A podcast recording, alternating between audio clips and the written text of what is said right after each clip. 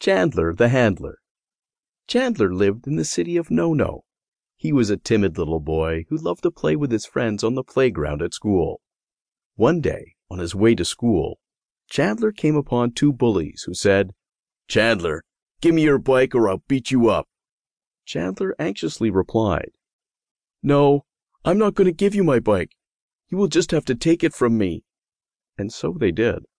It was now the end of the school day. Chandler was trying to think of what to tell his mother when he arrives home on foot. Chandler entered the front door running, hoping that his mother would be napping. Suddenly, Chandler hears his mother's voice. "Chandler, is that you, dear?" At first, Chandler pretended he did not hear her. His mother called out to Chandler a second time. "Oh, Chandler, is that you?" Chandler replies, "Yes, mother, it's me, Chandler." Chandler enters the living room. Grace says, "Chandler, come over here and give your old mum a great big hug." Chandler thought to himself, "Hmm, I'll bet she won't want no hug if she knew what happened to my bike. Maybe dear old mother won't notice that the bike is gone. Oh, Chandler is in big trouble. Maybe she won't notice the bike is gone. I'll keep her as far away from the stoop where I usually keep my bike as long as I can. Hi, Mum. I can't wait to tell you about Poor Chandler. He's in hot water. What should he do now? What would you do if you were Chandler? My science project. You see, my teacher, Miss Wild, gave us an assignment to build a rocket ship. Mum, I thought of a great idea.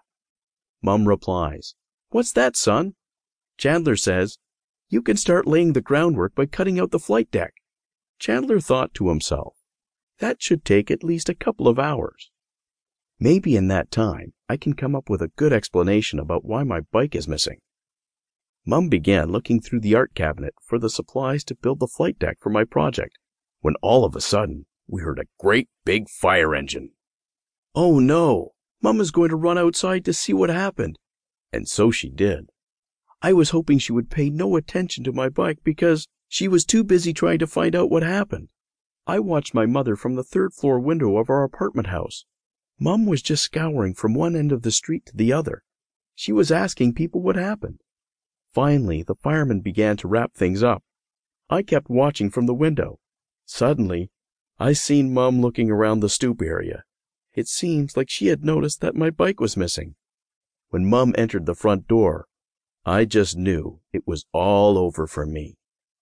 Oh, Chandler! Excitedly, Mum said, Chandler, where's your bicycle? At that moment, I felt my heart running to my throat. Hmm? Mum, what did you say? I can't hear you. Mum repeated, You heard me, Chandler. Where's your bicycle?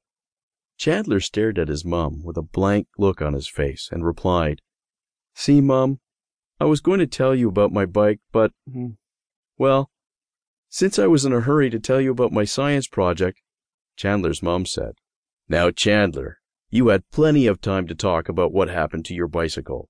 In fact, it should have been the first thing that came out of your mouth. Now, Chandler, tell me. Chandler began to explain to his mother about the two bullies who threatened to beat him up if he didn't turn over the bike to them.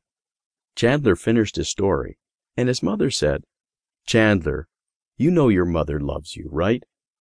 Chandler replied, Yes, mother. Chandler's mother then went on to say, there are going to be many people who you will run into who will try to bully something from you. I want you to learn how to handle people like that in a sensible way. First, are these boys students at your school? Chandler replied, Yes, Mum. They are in a grade above me.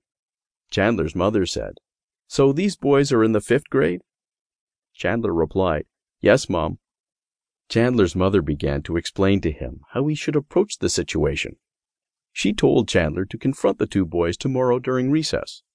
Chandler's mother said to try to talk to the boys, maybe find out what they like to do. You might ask them if they like baseball. When you reach the point with these two boys where they seem interested in being your friend because they realize you have something in common, maybe they will begin to feel saddened by what they did to their newfound friend.